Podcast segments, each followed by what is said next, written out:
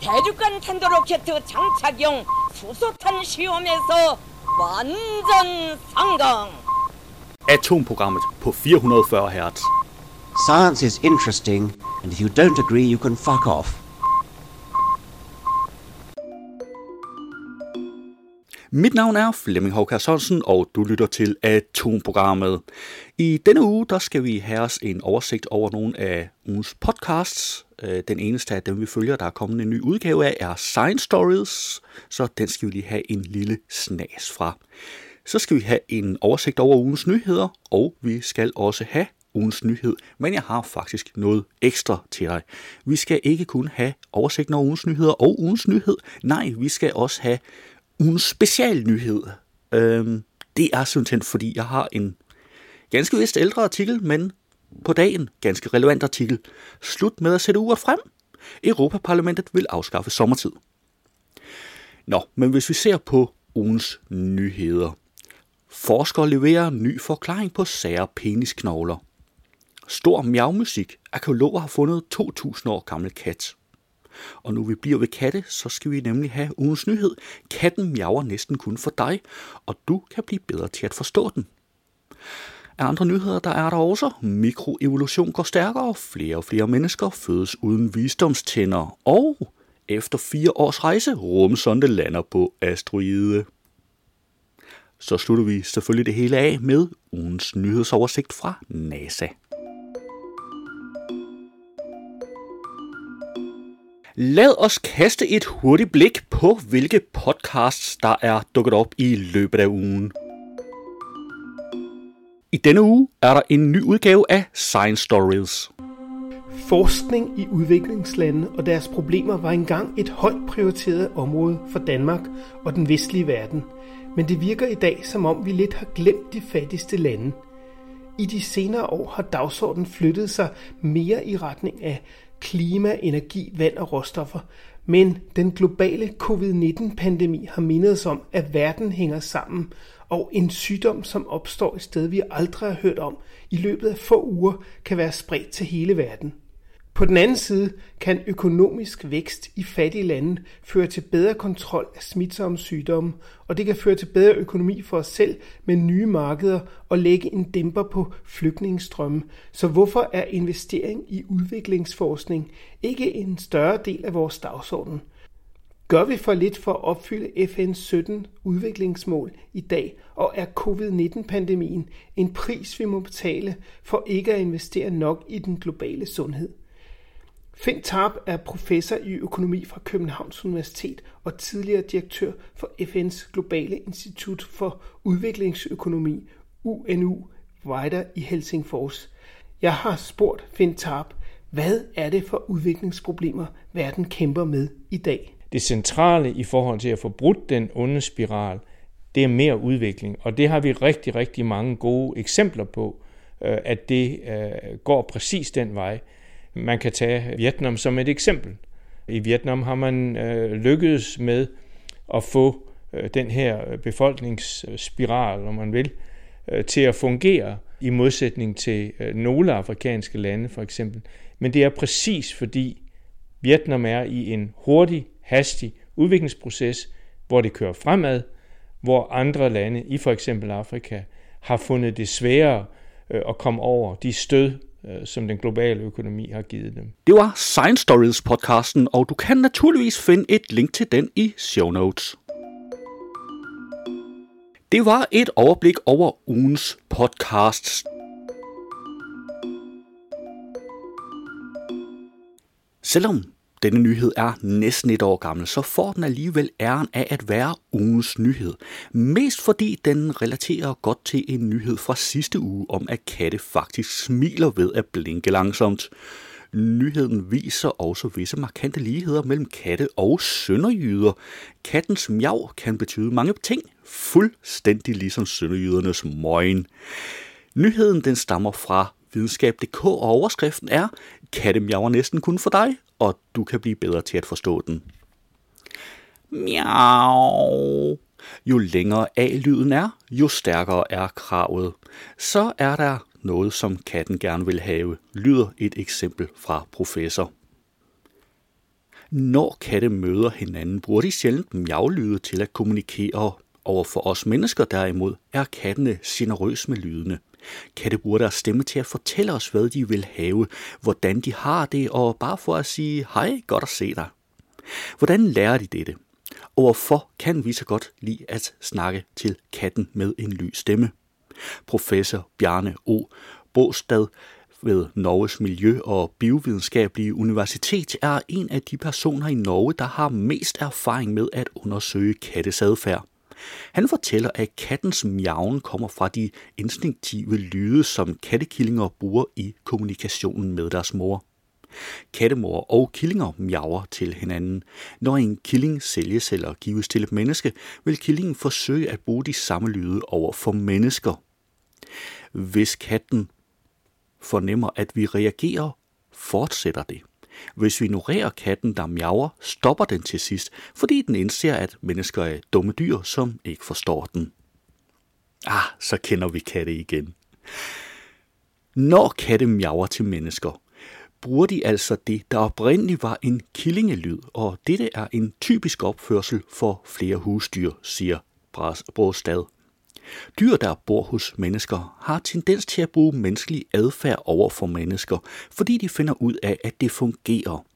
Men de bruger ikke den samme adfærd over for andre voksne dyr af deres egen art, forklarer professoren. Derfor miaver katte ikke til hinanden på samme måde, som de gør det til mennesker, men de bruger dog lyde. Hundkatte, der gerne vil have en mage, kan kalde på hankatte, og så kan katte væse eller knurre, når de føler sig truet eller er aggressive. Lige så vigtig er en anden slags kommunikation, nemlig kropssprog og berøring. Susanne Schürtz siger det samme. Hun er professor i lingvistik og underviser i fonetik ved Universitetet i Lund i Sverige. Hun forsker desuden i kattesprog. Når katte er små og bor med deres mor, miaver de ret meget. Når de har brug for hjælp eller har vil have opmærksomhed, jeg tror, at mange voksne katte har beholdt denne adfærd, så de tærer sig som kattekillinger, når de er sammen med mennesker. De miaver for at få opmærksomhed, siger hun. Og det virker på os, siger Schütz. Vi reagerer meget hurtigt og stærkt på frekvenserne, som katte bruger. Det er nogle af de samme ting, vi mennesker bruger, når vi er trætte og har brug for hjælp. Så vi er meget følsomme over for de frekvenser, kattene miaver på. Voksne kattes miaven er altså et sprog, som er specielt beregnet til at blive brugt på os mennesker. Alligevel er vi mennesker ikke særlig dygtige til at skelne mellem, hvad miavlyde betyder, siger professor Brostad. Noget af det centrale er at tolke de fire bogstaver M, J, A og V, og lægge mærke til, hvilken af disse katten ligger mest tryk på, siger han. M eller mm er en hyggelig lyd, som katten bruger til mennesker, den sætter pris på. Det er en hilselyd for at få kontakt. Den kan også bruges til at manifestere sociale relationer. Min kat siger det, når den kommer op i sengen om aftenen. Der siger katte, mm, og så svarer jeg, mm, tilbage, lyder uddyber professoren. En kattemor bruger for eksempel også M-lyden til sine killinger, når hun kommer hjem. Hvis J-lyden er markeret i miau, så kan det betyde fysisk ubehag, som for eksempel at katten er sulten eller kold. Men det miau, som katten bruger mest sammen med mennesker, er miauet med lang A-lyd. Det er selve kravlyden, siger Brostad. Når katte ikke får det, som de gerne vil have det, så vil den miaue med længere og længere ære. Sådan at det til sidst bliver et miau, og jo længere af lyden er, jo stærkere er kravet, så er der noget, som katten gerne vil have. Vi, hvis mennesker ikke svarer, bliver katten frustreret, og så bliver V-lyden mere markant, næsten som et hyl. Miau! Det er ikke kun vokalerne i miaus, som varierer, også melodien betyder noget. Som sprogforsker og fonetiker lytter Susanne Schrytz til nuancer og melodier i det talte sprog. Hun kan ikke lade være med at lytte med forskerører, da hun hørte sine egne katte miaue, når hun kom hjem. Nu er hun sammen med to kollegaer i gang med et femårigt forskningsprojekt, hvor de forsker i kattens sprog. De har optaget lydene fra 70 katte og deres ejere i forskellige situationer. Vi har bekræftet, at der er en stor forskel i de melodier, katte bruger.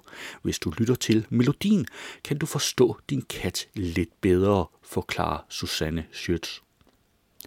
De fandt ud af, at i positive situationer, som for eksempel når katten skal have mad, eller hvis katten vil lege, stiger melodien til sidst.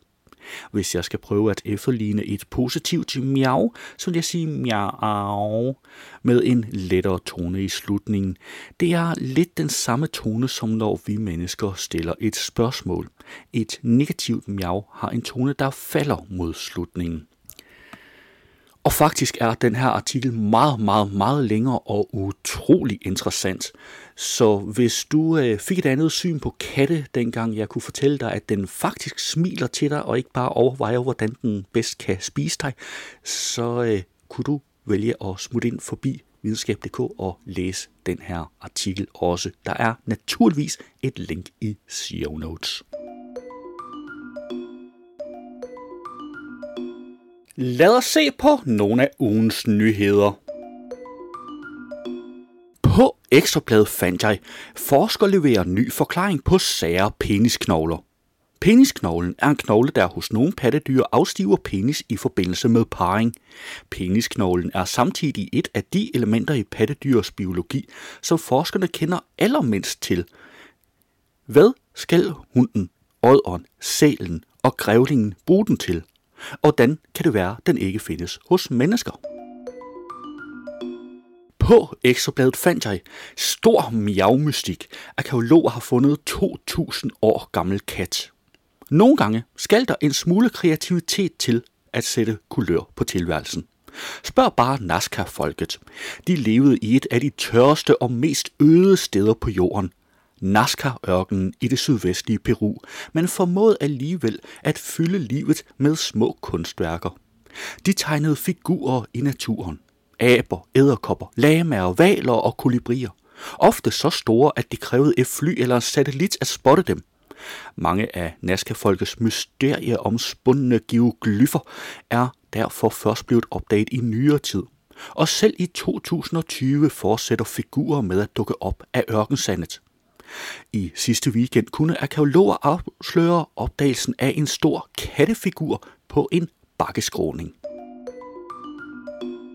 Mikroevolution går stærkere. Flere og flere mennesker fødes uden visdomstænder. Et nyligt australsk studie viser, at flere og flere mennesker fødes med en ekstra pulsåre i armen. Det skrev videnskab.dk om i artiklen Evolution. Flere og flere mennesker udvikler en ekstra pulsåre i armen, som vi fortalte om i forrige uge i øvrigt.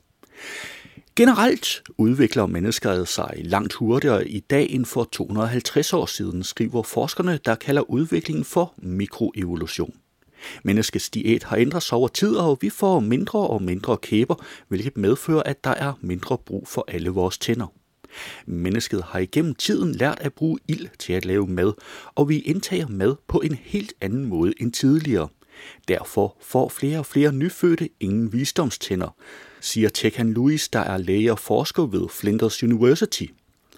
I artiklen beskrives der også andre anatomiske ændringer, ligesom der er en halvanden minutter lang video, der beskriver flere ændringer, og som kan anbefales at se. På Exoplanet fandt jeg efter fire års rejse rumsonde lander på asteroide. Osiris Rex er efter fire års rejse gennem rummet landet på en asteroide, hvor den har indsamlet sten og støv. Fornøjelsen for Osiris Rex på asteroiden Banus var dog kort. Efter få sekunder på asteroiden er den nemlig allerede på vej hjem igen.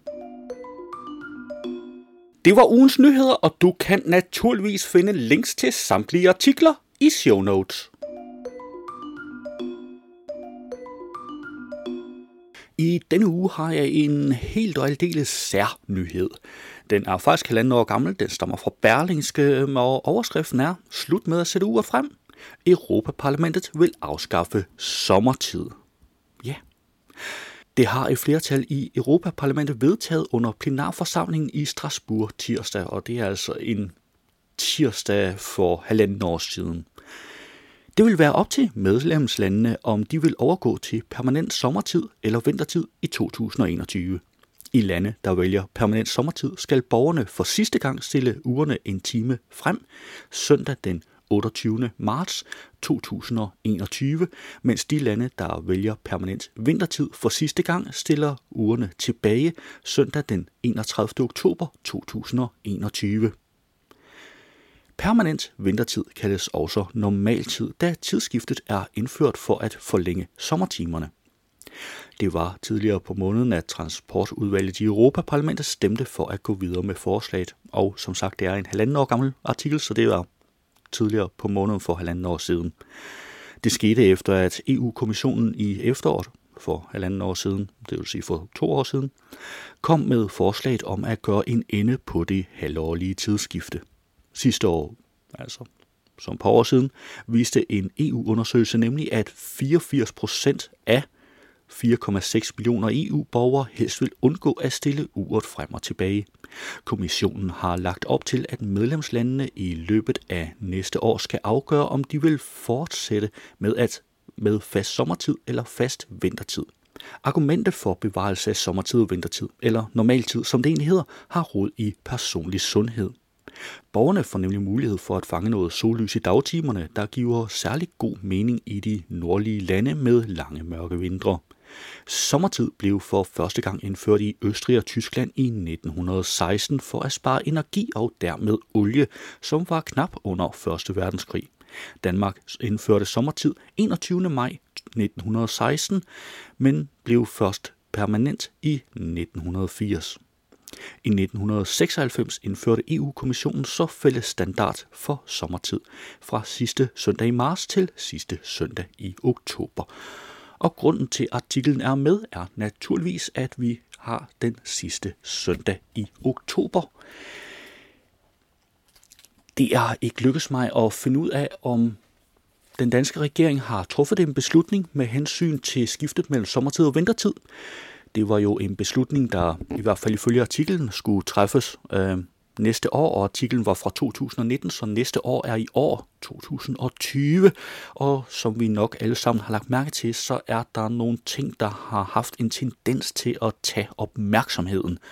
Så det kan ikke fuldstændig udelukkes, at der ikke er blevet truffet en beslutning. Jeg burde måske undersøge det til næste uge. Lad os se, om ikke jeg husker det.